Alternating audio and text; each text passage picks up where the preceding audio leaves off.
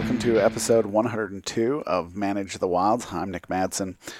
Just came across a, an article that is very interesting. It's called The Effects of Male Targeted Harvest. And what they were doing is uh, researchers were looking at mule deer populations and whitetail, and they found out that these mule deer populations in Canada were declining. They were on the decline. So they wanted to help this population out, so they started looking at all the ways that they could have a, a good effect and help the mule deer out. And one of the ways they thought is let's target one of their main predators, which is cougars. So they started issuing permits and they started targeting males in this. It had unintended consequences. The more they targeted these males, the more the females targeted the mule deer.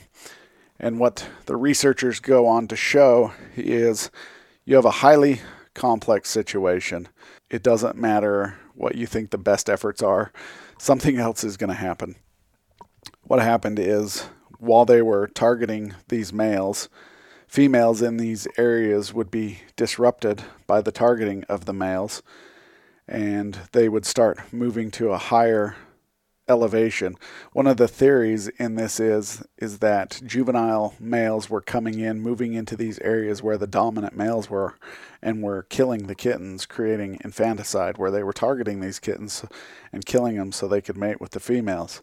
The females, in order to reduce infanticide, would then move to higher elevations, and mule deer tend to live in higher elevations than whitetail do, and so they, in fact, trying to protect the mule deer by killing these cougars, they ended up targeting these mule deer more than the whitetail. And it created uh, what they call apparent competition because once the cougars started targeting the mule deer, it opened new habitat for the whitetail, less competition there. The whitetail that could then increase, and it put more pressure on the mule deer, and the mule deer again started decreasing. And it just shows the complexity of the situation where you think this is going to happen and then it doesn't. It is so important for research and these studies to to be performed in a way that you can look at this data and realize, okay, this is not what we want. Because the more that they targeted the males, the more it disrupted the whole situation for all the cougars. This is a situation where it's dominated by the dominant males, dominant females. They all have their territories. And once you kill those males, it creates a sink source situation where all these juveniles were moving into an area that's just been vacated, which they were previously kept out of. And they want to set up their own territory. They come in, they realize that there's a female, but those kittens are not his. So he goes in and kills the kittens. And now the female wants to reduce the pressure on her and her kittens, she moves into a higher area, higher elevation, and starts targeting the mule deer. There's a couple of different ways that you could do with this. You can continue on targeting these males and creating this amount of disruption, but what you're going to have to do is because you're nervous about the mule deer population, one of the ways you're going to have to do is you're going to have to reduce the number of tags you're giving out to people because you can't have that much harvest going on from the cougars that you've now created by hunting cougars. So you got to reduce the amount of predation by people. So you got to reduce, and then you've got to look at and say, okay, is is our cougar population stable enough where we're not going to require males only? Can we do a mixed bag? Can we start killing some females? And that's a situation where it's difficult to do. Cougars are, are a hot topic and a hard topic.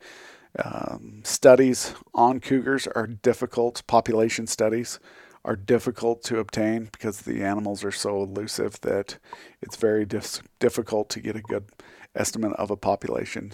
States have their own mathematical formulas that they're doing but that's that's an an interesting situation. Do you go back to where you were uh, before? Stop killing the males. Go back to your normal harvest that you were seeking for, and find different ways to help mule deer. Could you bring in and do translocation of mule deer to help bolster the population? The one challenge you do is you, as you start translocating animals is the spreading of disease. Then the next situation is could you go in and do some habitat work? And I mean, there's always habitat work, but then what if you get a couple of bad storms like we've got this year? Could wipe out your population and reduce them even more. And then it just creates this downward trend that's no good for anybody. So ultimately, researchers believe that hunting mostly male mountain lion to reduce the predation of mule deer actually exacerbated the predation in those cases by creating a sink source situation and an apparent competition situation. They also found out that females will start to spatially segregate with their kittens into higher elevations, where they found that uh, in those higher elevations, obviously, there's going to be less prey, so low density prey in those areas. The more they pushed those animals, the more it created a problem. These guys go on to recommend uh, a possibility of increasing the hunting of females uh, and just think of different ways to reduce the amount of effect. So, wildlife management, it's a conundrum creates problems. And everything is not clean and straight the way everybody wants it to be. Math problems are clean and straight, and wildlife are not. There's always challenges, there's always these connections that you never even dreamed of. So it makes wildlife difficult. All right, you guys, stay wild. Have a great day.